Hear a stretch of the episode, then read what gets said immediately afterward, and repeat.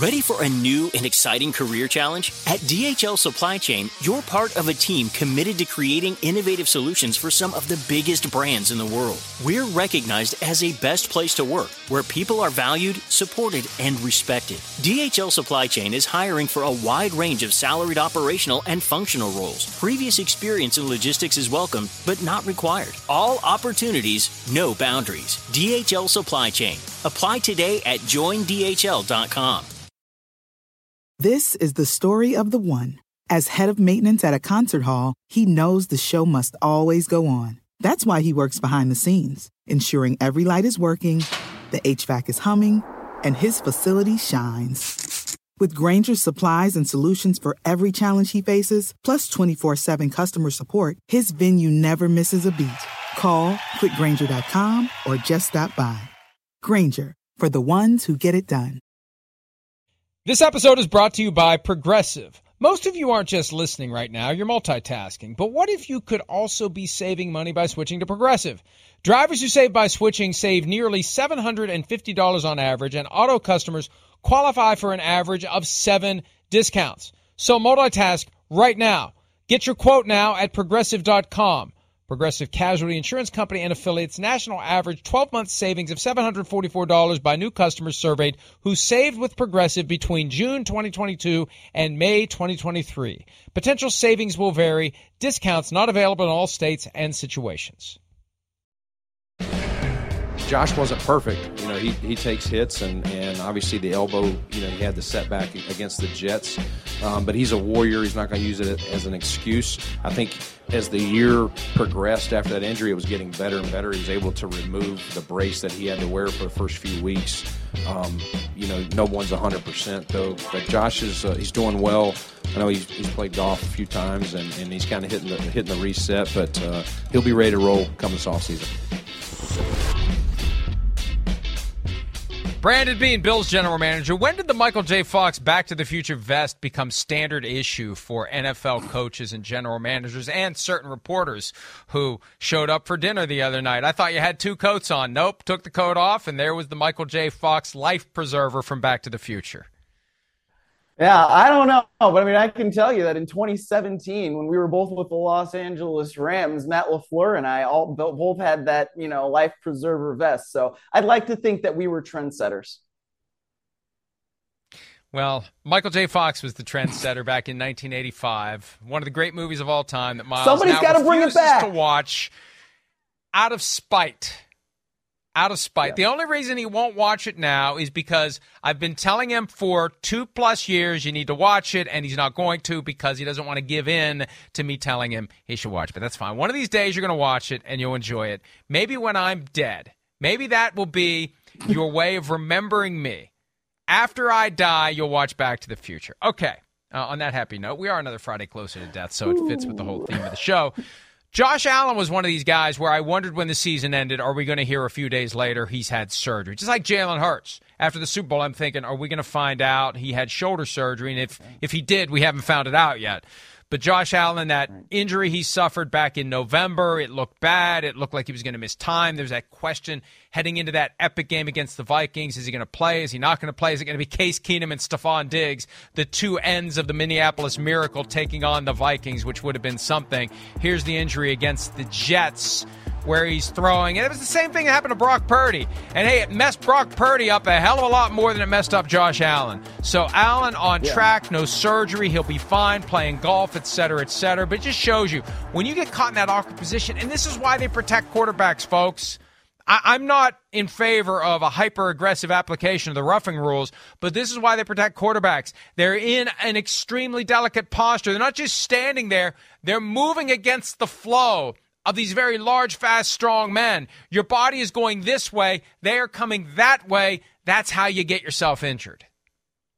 Yeah, it is, and it's one of those risks that you have whenever you're standing back there, like a sitting duck. And now, you know, like we were talking about at the top of the show, you got these really, really fast and strong defensive linemen. They're coming through, they're coming at you, and even Josh Allen, is big and as strong and as tough as he is, he is in that vulnerable position. So it's good that he didn't need surgery. You know, as being said, he's playing golf, he's doing these different things, and he'll be ready to go for the offseason program. And I, I really think that this is going to be a critical offseason program for Buffalo, Mike, because of everything that happened last year when it comes to the end of the season. They just were not good enough. They weren't playing their best football at the end of the year. And you saw how they got steamrolled by Cincinnati at home in the snow. That's where Buffalo is supposed to thrive, and they just did not do it. They've got to get back on track early and get that nastiness of the taste out of your mouth from that second straight divisional loss.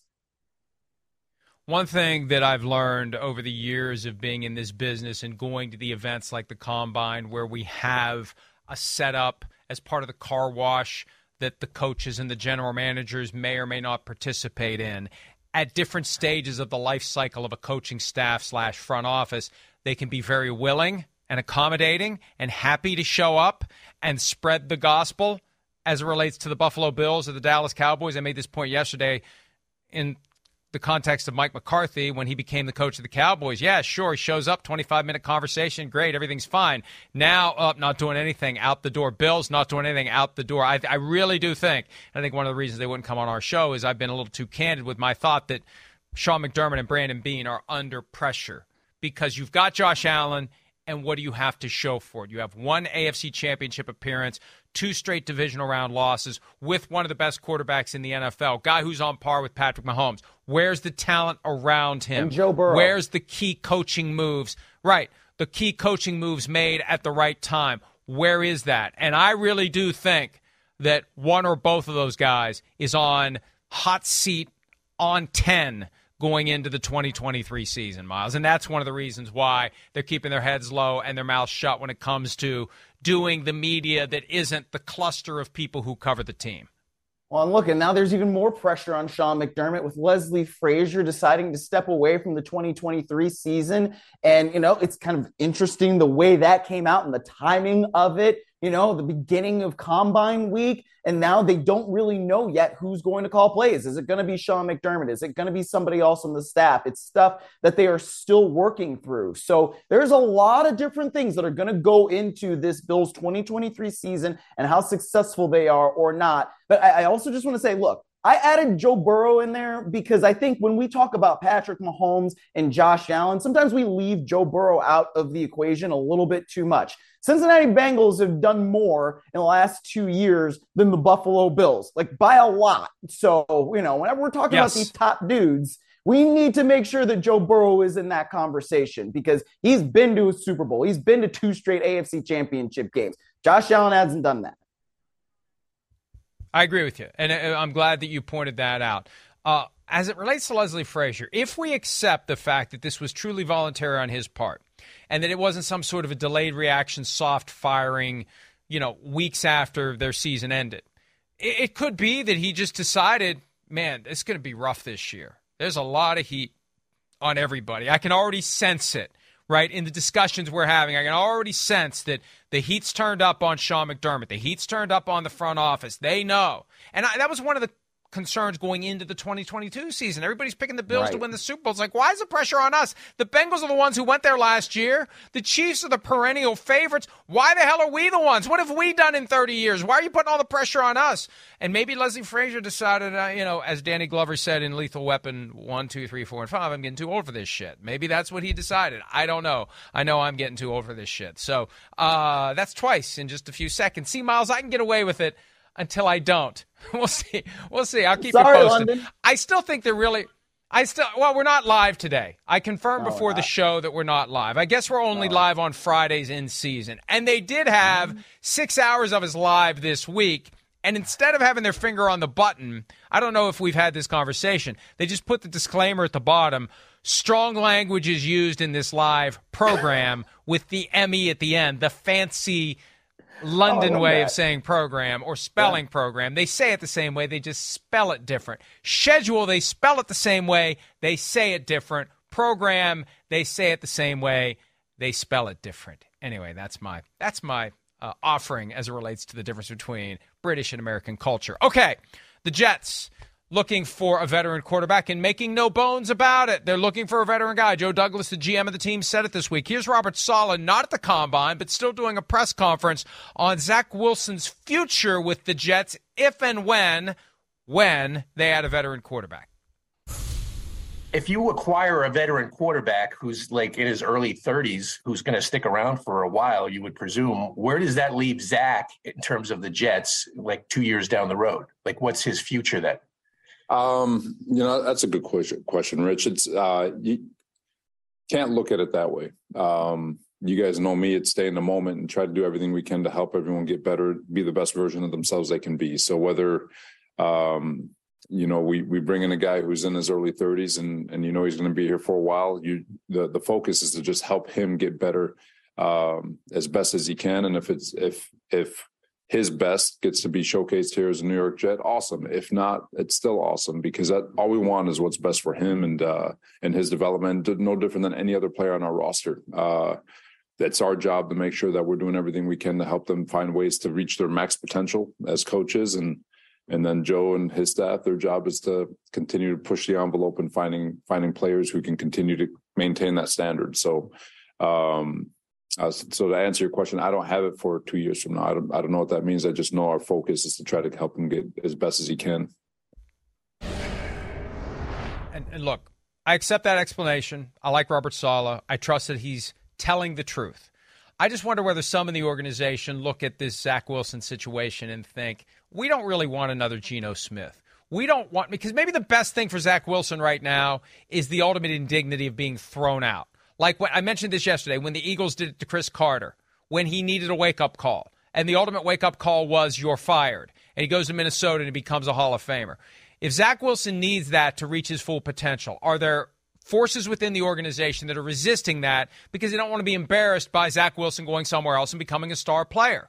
I can understand why they would feel that way, but it's truly not in the best interest of the player if you're holding back the thing that you think you need to do to get this kid's attention.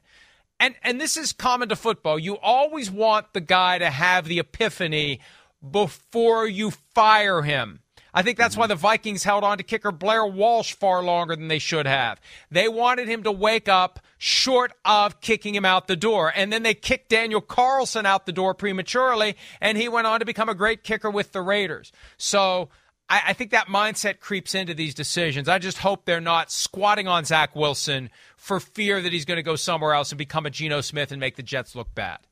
Oh, but it also did take Geno Smith years and years down the line to then make the Jets look bad, right? I, but I, I, understand what you're saying. But I mean, still it, made it, the Jets look bad. Yes, I yes, I guess so. I, but look, I mean, with Zach Wilson, it just I feel like we all know that it's not really going to work with him and the Jets, at least at least with this current regime. Uh, it's not you don't have what he went through last year and being benched for Chris freaking Streveler of all people. It's really hard to come back from that. It's really hard, at least in my mind, to think that that team and that brass is going to believe in you ever again when they replaced you with that guy in that situation. And there was reason for them to bench Zach Wilson for Chris Streveler at that time in that game. So, I mean, you know, it's been the yo yo effect, right? It's Zach Wilson, it's Mike White, it's Zach Wilson, it's Joe Flacco, it's this, it's that. And it's just clearly not working yet with those guys and with Zach Wilson. So, I mean, if I'm him, I, there's a chance that I just would be like, dude, trade me, cut me, do something. But I don't want to be here anymore, you know? And uh, maybe that wouldn't look the best for him in terms of what his image is and his reputation is. But we all understand that the best thing probably for both parties is for them, is for the Jets to let Zach Wilson go. And whether or not he turns into something else, I mean, you just got to let the consequences be damned, I think. Chris Seveler. Streveler or Seveler, Streveler. I'm screwing up my mm-hmm. bit. I'm trying to set up my bit and I completely screwed it up. Anyway, oh, Chris Streveler, CS, same initials as catching strays. Because he caught a stray from Myles Simmons there. Man, Benchford, of all people, Chris Streveler, jeez, that guy won a Grey Cup. How dare you? Okay, he was, Mike he White was elevated off the practice Cup, squad. I mean, come on. I, I know, I'm I know, sorry. I know. I know. I know. I'm just playing around. Uh, Mike White is due to become a free agent.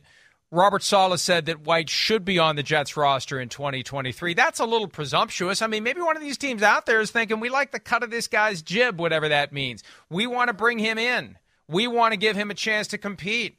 we see him as a guy who could really get it done. And they love that guy in the locker room. I just think that just complicates everyone's life. I, I feel like the Jets need a hard reset at the quarterback position. Move on from everyone. Wilson, White, Streveler, all of them gone. We're going to start over because that whole Mike effin White dynamic that's already in the locker room, if he's still on the team, they're not going anywhere. So now you just assume that they're going to ditch Mike White for Derek Carr or Aaron Rodgers or whoever. And maybe they will. I, I remember when there was reportedly a schism in Minnesota about Tarvaris Jackson versus Brett Favre. And then Favre showed up for practice one day and started slinging it around, and there wasn't a schism anymore.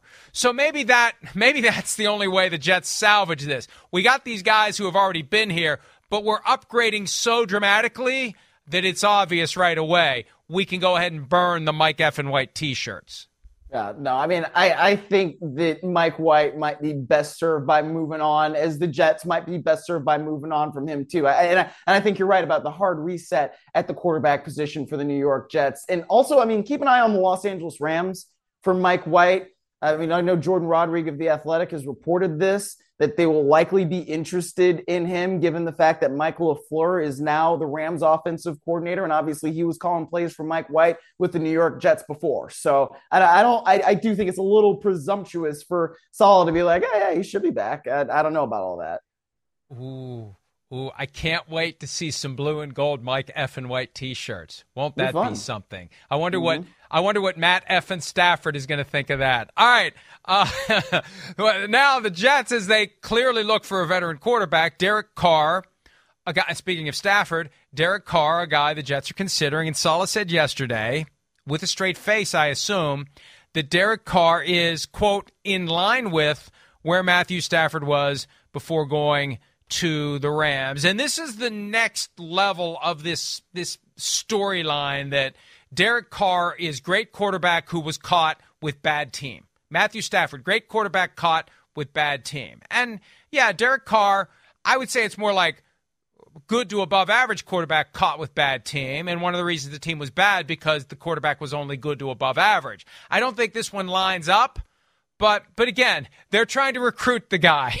They want to yeah. sign him. He's their plan B if they don't get Aaron Rodgers. So you got to say nice things about him in the hopes that he chooses you over the Panthers or whoever once you find out that Aaron Rodgers is going to stay in Green Bay or go wherever.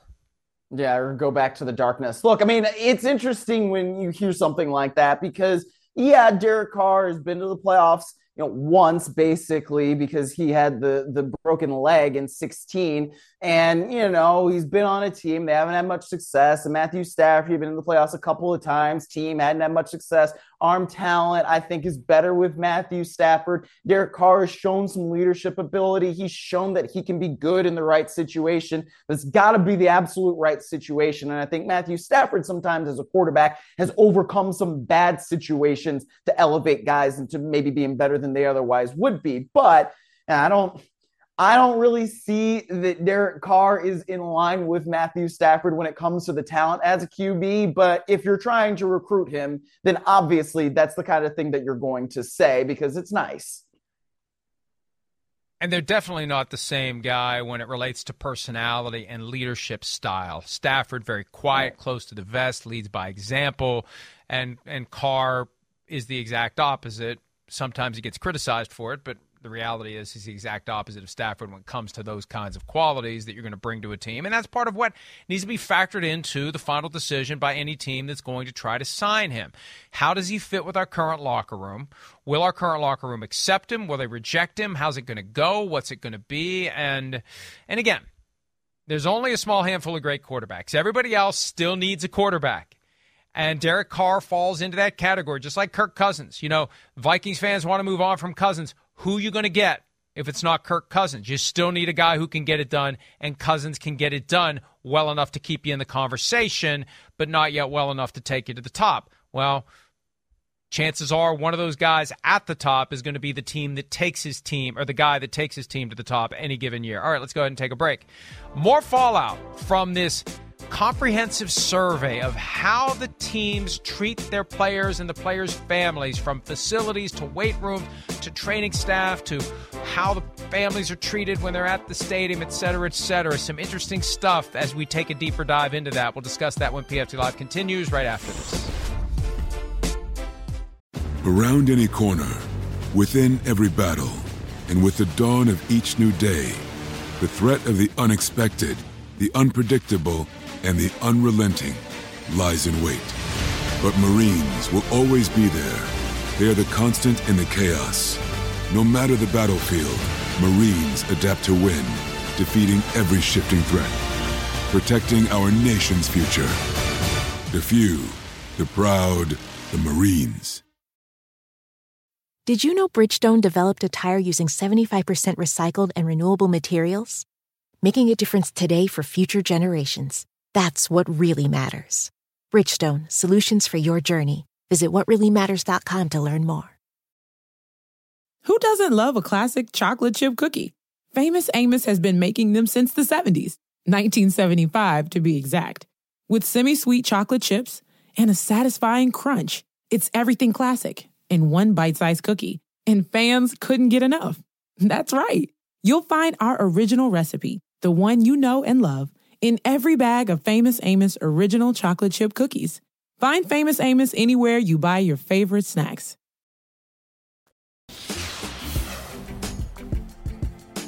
Some more details arising from that NFLPA survey of players as we take a deeper dive. The Ravens had bad marks when it comes to strength coaches. F minus, the Bart Simpson F minus.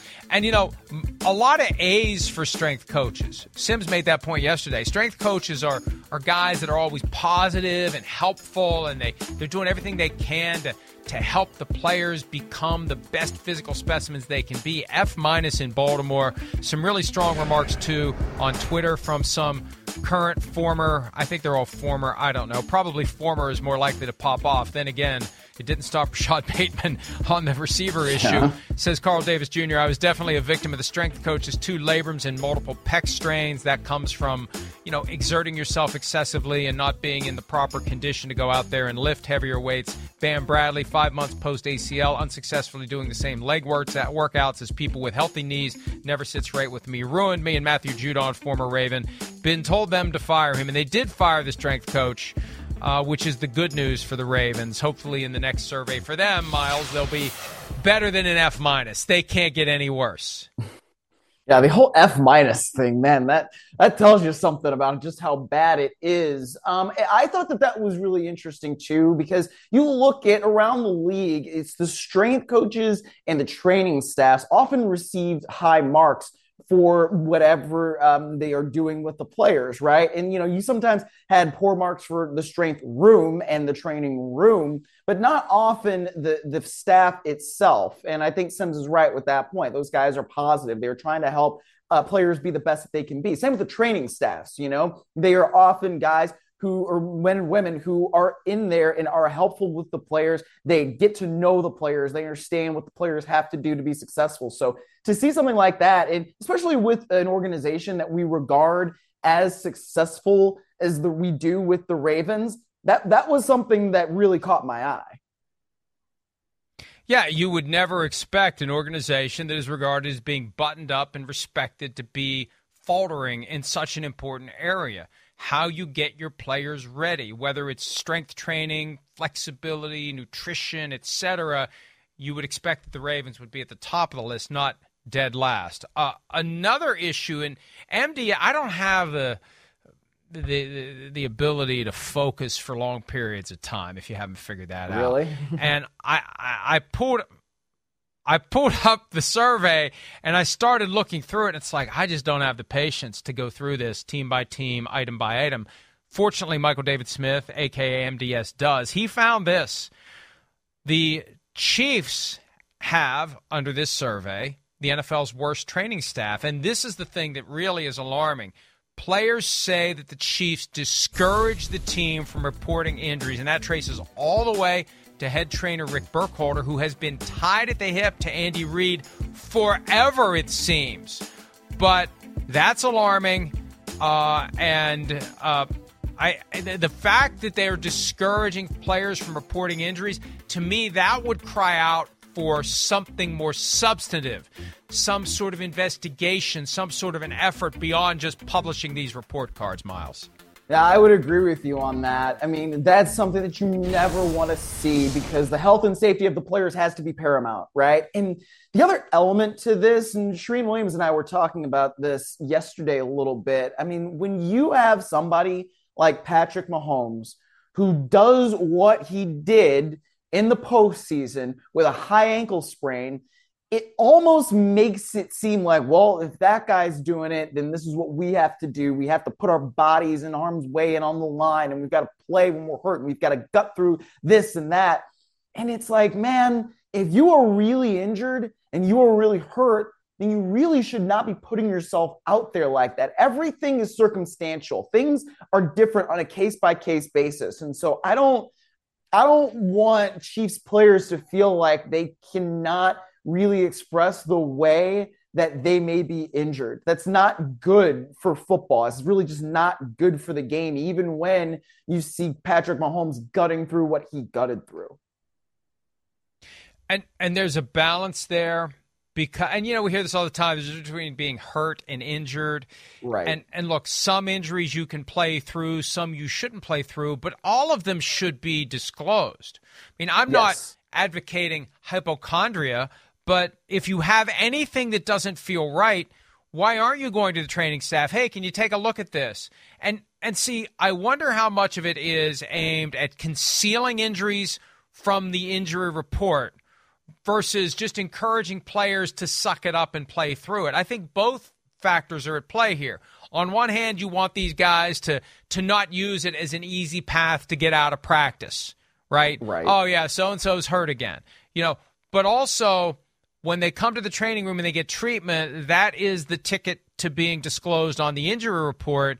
And some teams want to minimize the bullseye that other players will put on that injured body part. So you cut that off completely if you discourage them from even saying, I've got a bad elbow. I've got a bad shoulder. And there are some players who are wired to do that. I'm a firm believer. Matthew Stafford just never says anything to anybody about his injuries. That's how they end up not on the report, unless it really is so bad that he has no choice but to go get looked at.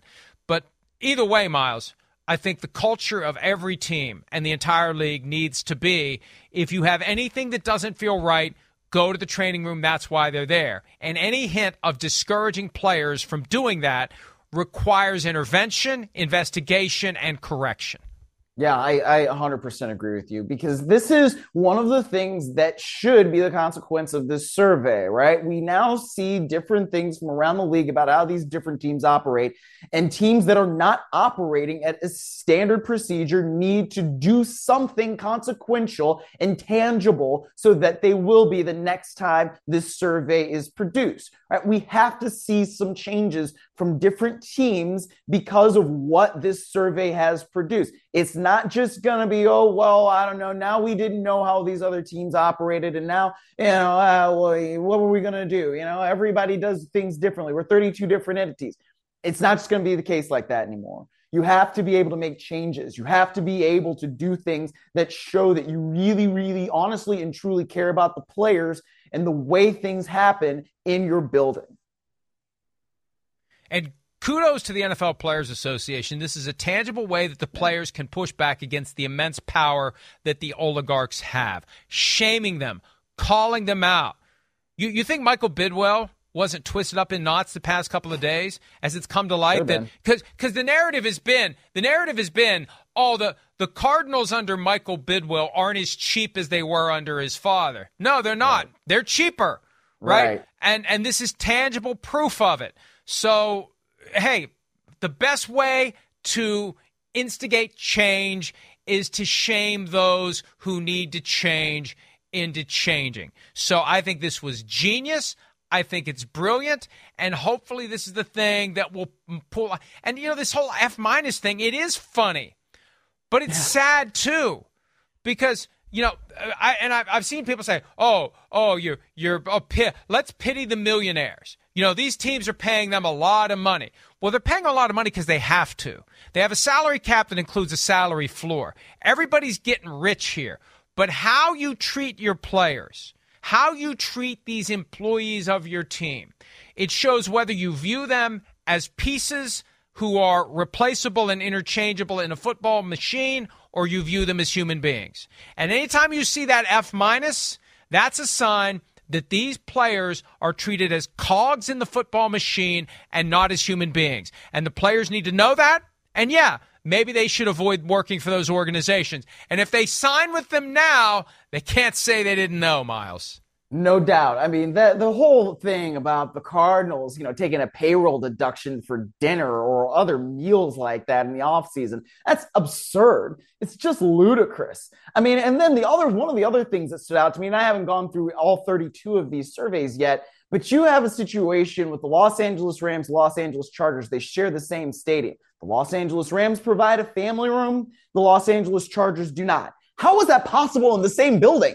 I don't get it. It doesn't make any sense. What are you doing? It's not like you're sharing that building on the same day. At least usually. I know they played together at the end of the season, but uh, you know, if you're the home team, you should have a family room if the other home team provides that. So it's just some easy, simple things I think that can be fixed. I say this in jest, but there's a good chance that this joke probably is accurate chances are in the lease agreement between the Chargers and Stan Kroenke, there's a line item for using that room, and they just choose not to pay that line item. Plain and simple. Plain that that would be the most obvious explanation for it. That yeah. the family room isn't available to the Chargers family members because ownership doesn't want to pay that extra line item to Stan Kroenke, which probably is astronomically more than it should be, because Stan Kroenke, all due respect, too late for that, but yeah, you've got you've got somebody that just doesn't want to pay that fee. And and that's the other side of this too. Like the whole meal thing, payroll deductions for food, all the food is a write-off. It's all part of the cost of doing business for for the goodwill that you engender with your players and the flip side the ill will that you engender by charging them for their meal because they happen to be at the facility late it is beyond asinine bottom line is this Do you have a workplace? You want everybody to aspire to arrive early and stay late. Yeah. If you have a workplace that people want to be at, it's a magnet to get them there. If right. you have a workplace that is that is not desirable, they're going to be less likely to show up early, less likely to stay late, and less likely to come in in their day off. That's just hmm. common sense which which gets back to why so many owners will not vote when it's time to do it for Daniel Snyder to be ousted from club oligarch because the best owners love having 10 to 12 teams that are run by people who don't understand basic concepts like that, Myles. And the truth is, as this survey shows, there are 10 to 12 teams out there being run by people who don't get it. I wonder if Kyler Murray had to also have a payroll deduction if he were in there, you know, executing his study clause, which obviously now has been removed. But if he's in there and he's studying, shouldn't he also get food? I don't know. Um, they, they may charge him a fee to use the study room.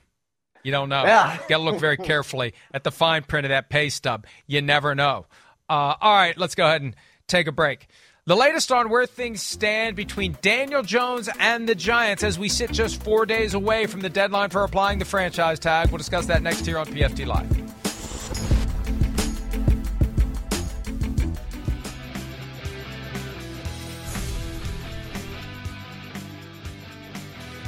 Here are some of the things Joe Schoen, the Giants GM, have said about Daniel Jones and Saquon Barkley throughout the week. Most recently, I wish we were closer to a deal with Daniel Jones. And as Myles Simmons started to say earlier in the program, wish in one hand and shit in the other and see which one fills up first. See, I've gotten away with three of them so far today. We'll see if I ultimately get away with it if I'm back here on Monday. Is it four? I don't know. I yeah. lost count at two. Anyway, yeah, anyway, anyway. The best part of that line for Bad Santa is the Thurman Merman reaction because his reaction is, Okay. I'll file that one away for future use. Thank you for that nugget of wisdom, Santa, even though I know you're not the real Santa. I'm just playing along because I need a friend. That kid that kid should have won.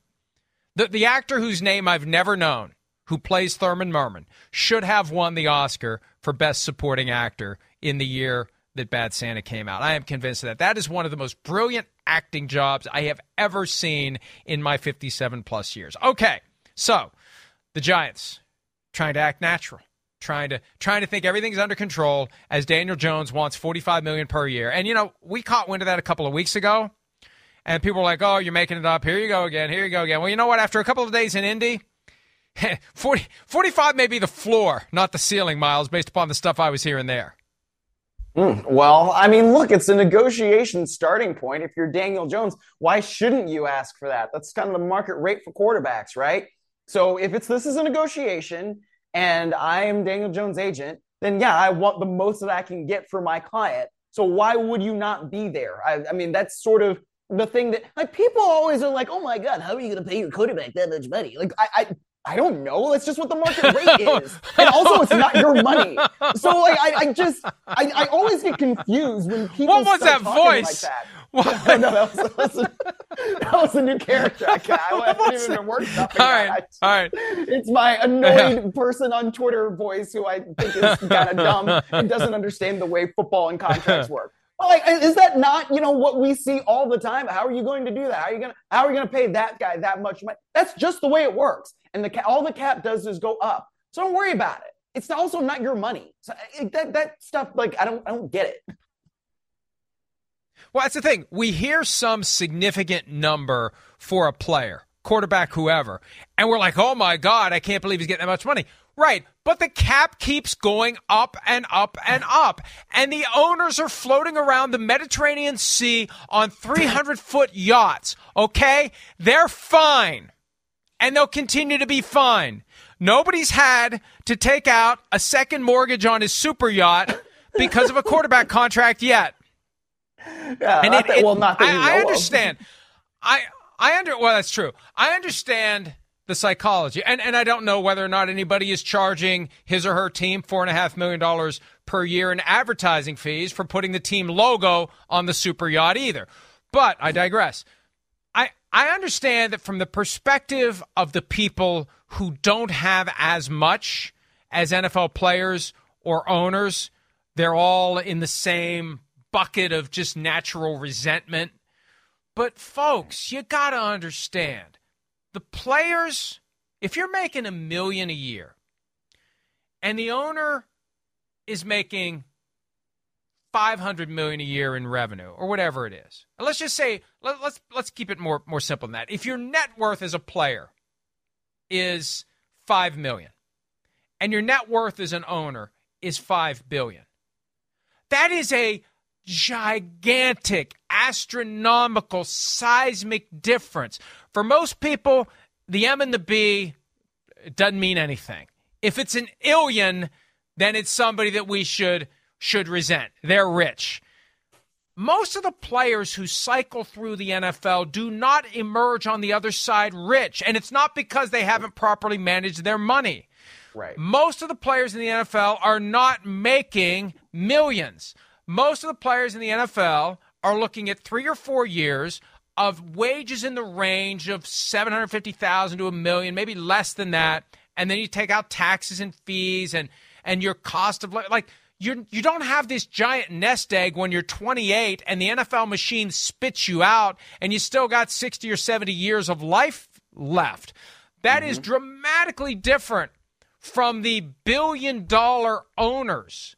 And and I I don't know why most people refuse to see the difference, Myles. It drives me crazy. Oh, I don't know. But like I said, I mean, it, it's when it comes down to it, you have to pay your market rate for a quarterback unless, you know, at some point somebody's going to take one of these mid tier quarterback deals. I kind of think it might be Derek Carr. Like, he's not going to make 45 plus million. Nobody's going to pay him that. And, you know, maybe you should want to ask for that, but I think you have to be realistic. and also know, and a good agent can help you do this, like you're not going to receive that on the open market for a variety of reasons. If you're Daniel Jones and you kind of have the New York Giants over a barrel because you've got your quarterback and your marquee running back who are both up for free agency and they're going to have to choose whether or not to franchise you and then figure out something with this other running back, then yeah, you start to ask for the moon because that's a completely different situation. Right. So all these things are circumstantial, and that's how you're able to negotiate. That's how you're able to figure out what the market rate is. And that's why you can be like, yeah, 45 million is what I want right now. Here's the problem for Daniel Jones. The franchise tag, non-exclusive, is thirty-two point four one six million. So yes. the Giants will just say, and, and this is a no-brainer when when Jones did the switch from CAA to Athletes First, and I said this last week, it's not like he went from mom and pop store to high end agency. He went from one high end agency to another. If CAA wasn't getting him forty five million a year, there's no freaking way. All due respect, that Athletes First is getting him forty five million a year. It's just not happening. Right. The Giants will go thirty two point four million this year. They'll do the 20% raise next year. That's 71 million over 2 years. And then they could do the 44% raise year 3 and the total payout, 1 year at a time for 3 years, will average 42 million, still less than what the guy wants. Why wouldn't you do that if you're the Giants? Right. Because every step of the way, you have the ability, Myles, to pull the plug.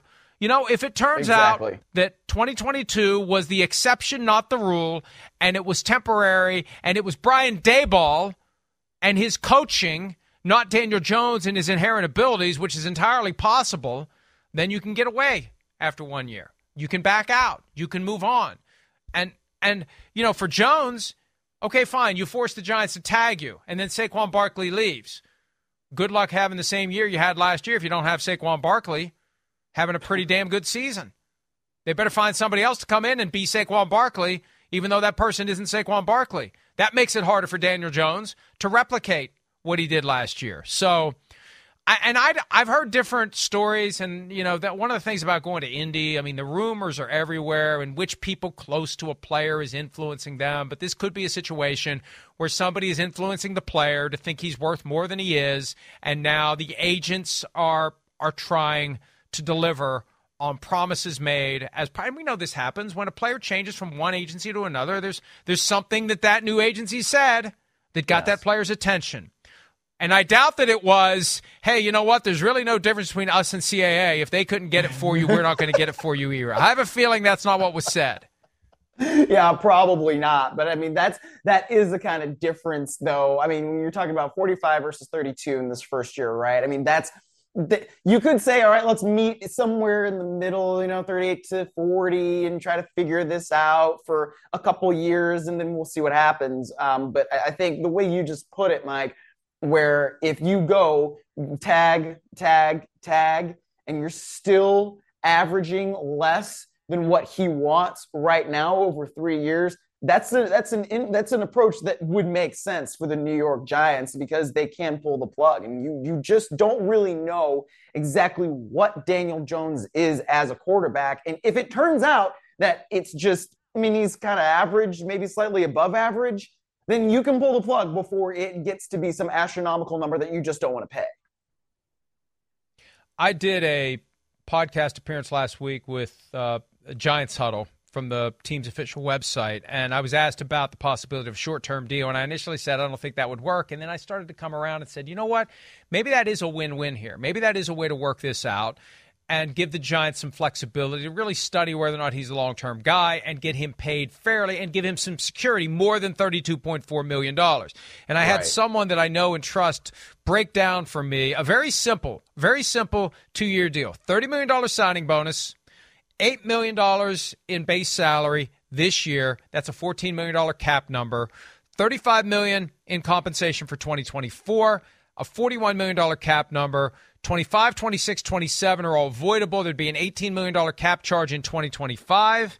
73 million fully guarantee it. That gives him two years of franchise tag pay plus a little bit more, fully guaranteed for now. It gives the Giants two years with him, and then out the door potentially in 2025. If I was Jones, I would want a commitment to no franchise tag, no transition tag. I walk away. That's where the negotiation may get a little rocky because the Giants may say, hey, we still want to have the chance to tag you on the back end. But um, that's a way to, to find a middle ground here. If, as adults, we sit down and look at this and understand – not only does the CBA give the Giants the right to tag the player, it also gives the, the Giants the right to apply a tag that is far lower than market value. And that's just yeah. the way it is. And Jones only Jones only alternative, Myles, is to go look for someone else to sign to do an offer sheet, which I doubt is going to happen, or sit out, which I doubt is going to happen. So it would be nice to think they could come together, understand the circumstances, and work out a deal, and then use the franchise tag on Saquon Barkley and keep Barkley around for Daniel Jones. Yeah, it's interesting just how different the two situations are. We're talking about with Baltimore and then with the New York football giants when it comes to their quarterbacks, right? Because this is not the same, you know, when we're talking about Daniel Jones and the non exclusive franchise tag, we don't think anybody is realistically going to sign him to an offer sheet that would ostensibly have the Giants receive two first round picks for Daniel Jones, right? This is not Daniel Jones is not Lamar Jackson, and I don't really mean that in a disrespectful way. That's just objectively true because Lamar Jackson has an MVP award. Facts. Yeah, and, and Daniel Jones does not. Right. I mean, what have we seen from Daniel Jones that makes us think that he's exactly the kind of quarterback that Lamar Jackson is? Yes, Daniel Jones can make plays with his legs, but he's not nearly as dynamic as Lamar Jackson. So it, it's when you have different circumstances that makes it play out in a different way. And there is more of a predictability factor because Jones is working with an agency and Lamar Jackson is not. So, I mean, there, there are just all of those different factors that are going into it um, when you're talking about Jones and the Giants right now. Yeah, and we'll see how it plays out. And again, if they can't get it done, franchise tag. And you're right, no one's going to sign him to an offer sheet and give up two first round picks, but somebody could try to trade for him. And maybe the Giants will say, you know, hey, Brian Daboll's the guy that made Daniel Jones into Daniel Jones. He can make somebody else into a player who plays like Daniel Jones. But that'll all be determined again four days from now, Tuesday at 4 Eastern. That's the window closing on the application of the franchise tag. When we return, the window has opened on quarterbacks at the podium in Indy. Bryce Young from Alabama has spoken. We'll let you know some of the things he had to say when PFT Live continues right after this.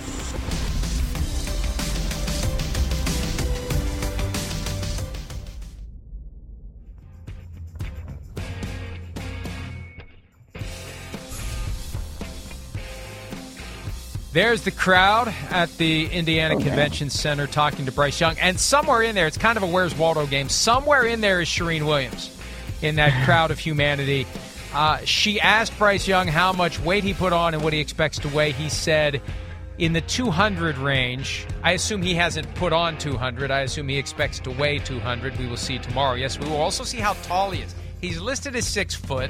Todd McShay reported, if it classifies as a report not that long ago, 5'10 and a half. But yeah, once you get to the NFL level, high school and college, you can round up if it's good, you can round down if it's bad.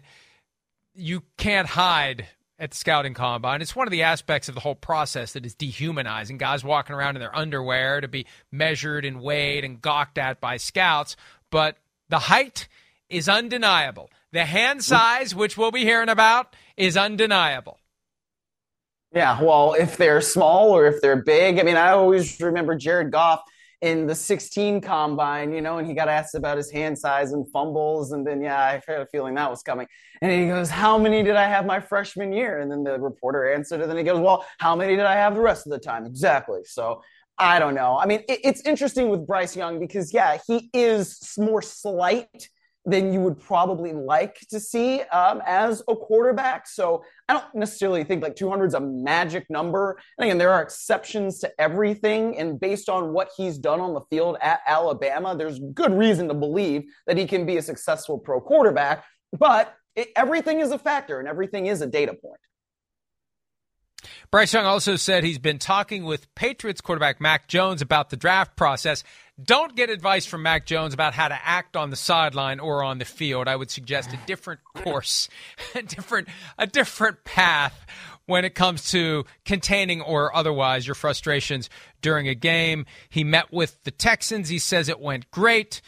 and his meeting with the Bears went well. Said it was an honor, a lot of knowledge and wisdom in the room. Right, the Bears aren't drafting you, Bryce Young, and you don't want to be drafted by the Bears. See, that's the thing. If the Bears trade Justin Fields, if they would, and I think it would be ludicrous if they did, they he's not a fully completed scratch off lottery ticket winner, but he's pretty damn close. I mean, you're in the money. It's just a question of how much with Justin Fields as the the lottery ticket draft pick.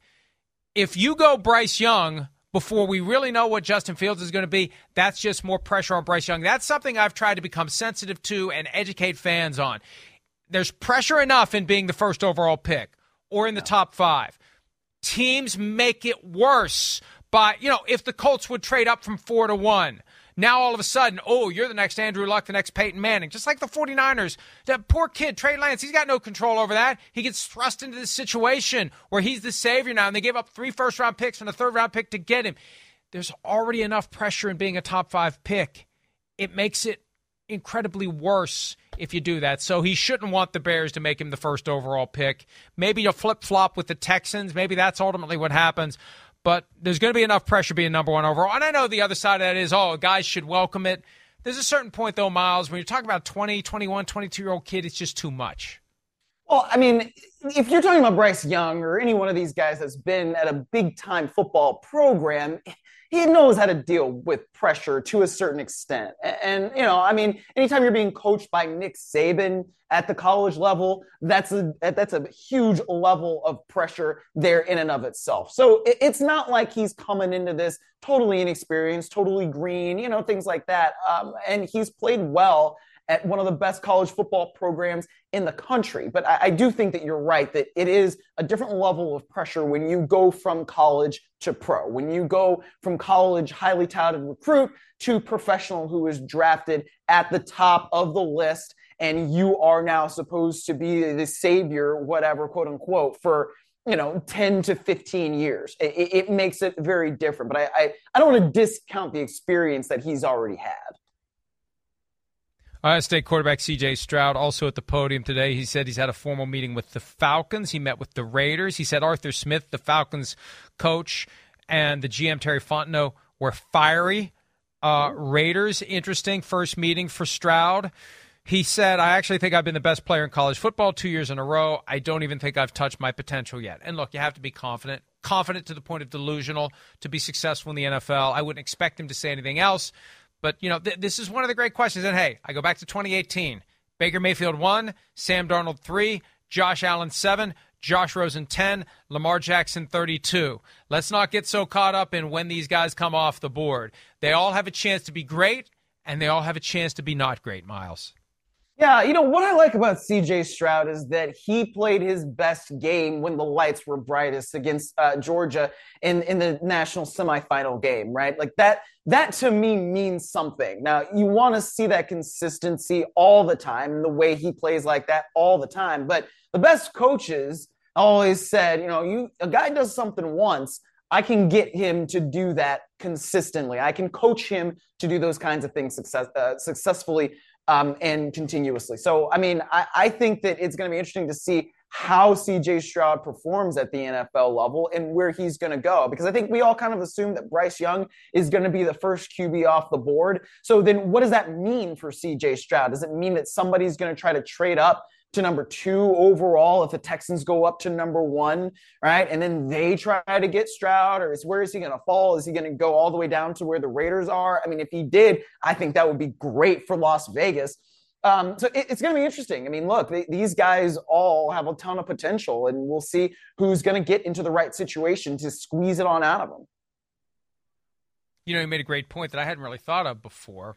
It's embedded in what you just said. The Bears could trade with the Texans to go to two, and then the Bears could oh, trade again. down again from two. Hell yeah! Yeah, they could yeah. get instead of because because if you because tra- if you trade with the Texans, you still basically have the number one overall pick if you weren't going to take a quarterback but then yeah. you can trade again and you can add more lottery tickets. That's ultimately what these draft picks are. And the more lottery tickets you have, the more picks you have, the greater the chance you have of getting great players. That's the Jimmy Johnson approach. Get more picks. More picks means more players, means greater chance of having great players on your team. Okay, Stroud, Anthony Richardson, Will Levis will be throwing at the combine. Bryce Young won't. Which quarterback are you most looking forward to seeing do what he can do on the field at Lucas Oil Stadium?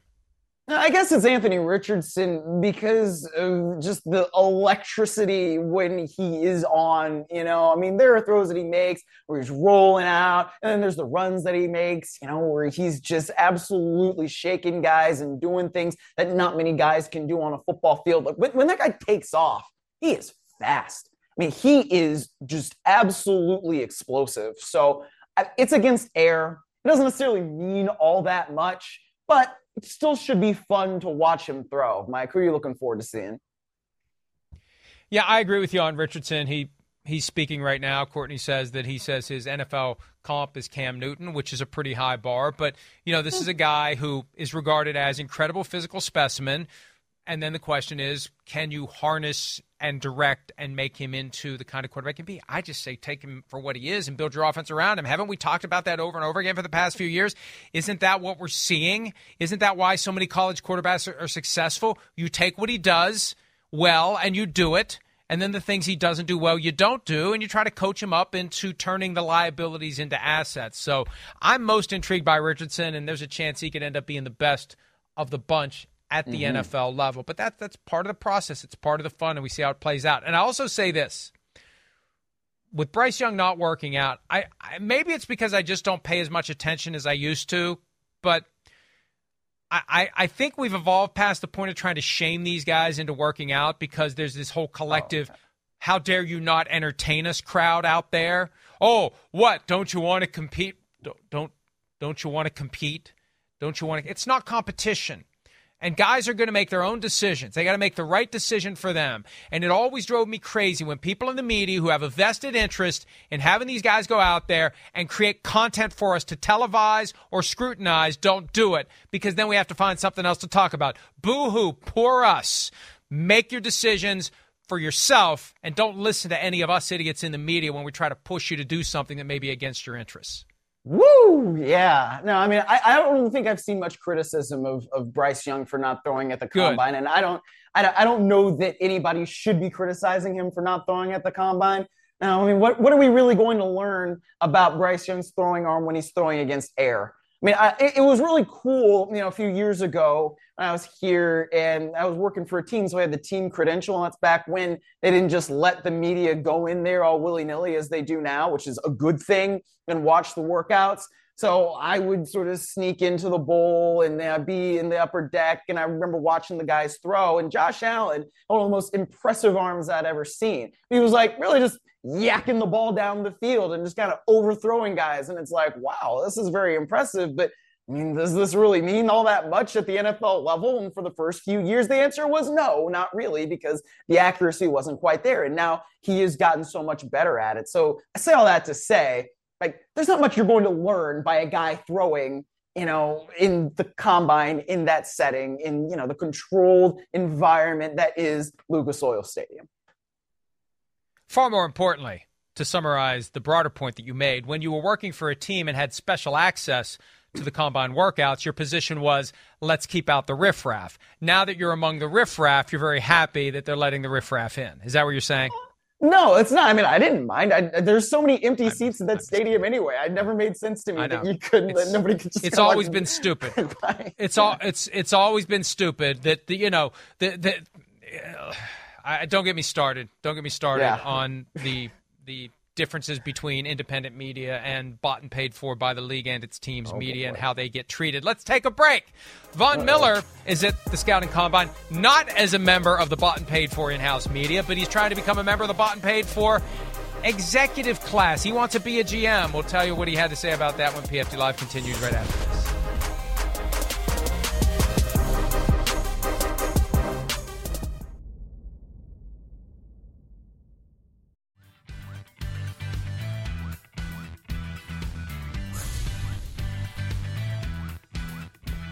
So, Von Miller, 12 years after he was drafted by the Denver Broncos by a GM who was a Hall of Fame level player, Von Miller is at the scouting combine. He wants to become a general manager. So he decided, and he explained this to Mike Klis of 9 News in Denver. I decided to show up, want to meet with some people. I want to begin to learn the craft. Here's the problem, though, because I heard about this yesterday before I saw the Klis story. Miller is reaching out to general managers of teams other than the Buffalo Bills, the team he's currently under contract with, and wanting to meet with them. And these other GMs are like, uh, Von, you're under contract with the Bills. We can't meet with you, even if it's to walk you through you know, the process of scouting, it's tampering if we have any conversations with you whatsoever. Yeah, that is that is kind of the thing, isn't it? Because he's not a free agent. I mean, certainly, even if he was a pending free agent, you know, he would still be technically under contract with the Bills right now. So I hope they are doing him a solid with the Bills and you know, kind of showing him around, you know, and that Brandon Beane is open and honest, and you know, being able to speak with him and different things like that. Because this is a cool thing you know, a lot of times players go into broadcasting or then they want to get into it later and, you know, they haven't necessarily gone through the tree of being a scout or whatnot. I, I think that this is cool that Von Miller is taking the time to invest in himself now, even before his playing career is over. I'd have to do the research here, but I'm assuming Ozzie Newsome did it the old fashioned way because he, he was never in the media. You go be an area scout you work your way up. You do all the, you check all the boxes that the traditional GM path has in front of him or her because yeah. it's it's just it's a matter of time before there's a female GM in the NFL. But you do all those things and then you graduate into that position. The John Lynch, John Elway, Matt Millen model is you become prominent elsewhere and then you just sashay right into that job and we'll see what Von Miller wants to do, but it sounds like he's willing to to start from the ground floor and work his way up. So good luck to him if that's what he wants to do. We wish him all the best. We'll take a break. We'll wrap up this Friday edition of PFT Live right after this.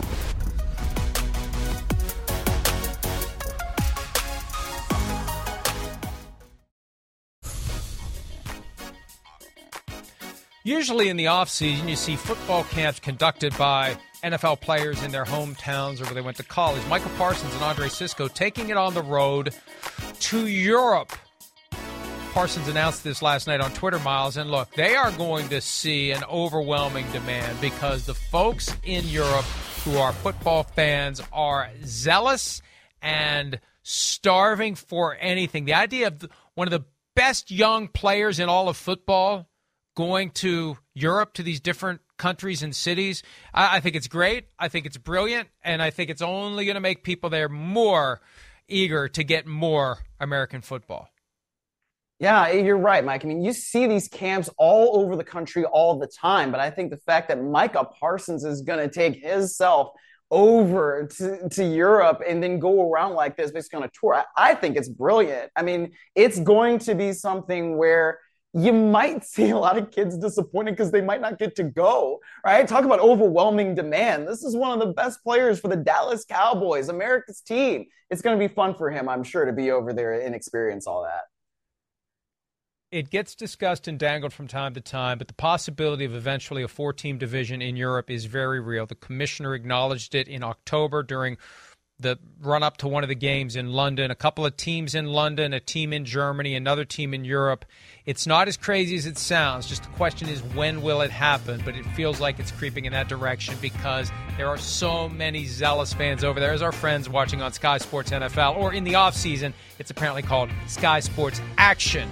Here's to an action packed weekend. Travel safe home, Myles. Thanks for your contribution this morning, everybody. We'll see you Monday. Is there such a thing as a traveler? Not a Delta. Because we know on one flight, Mike in 8C prefers reality TV to reality. So we provide more than 1,000 hours of in flight entertainment. While on the flight after, 8C is occupied by Jen, whose favorite snack is tea. That's why we provide fast, free Delta Sync Wi Fi available for SkyMiles members, because at Delta, we know. Refill? Everyone flies their own way. Delta. Keep climbing. Free Wi Fi available on most domestic flights. Terms of use apply. Dietz and Watson's been making meats and cheeses the right way since forever. What's that mean? It means never cutting corners, ever. It means cooking, not processing. It means our Virginia brand ham that's cooked to perfection, then twice baked to layer the flavors. It takes more time, but you can taste the difference. We come to work every day to do it the right way, even if it's the hard way. Because if it's not right for us, it's not right for you. Dietz and Watson, it's a family thing since 1939.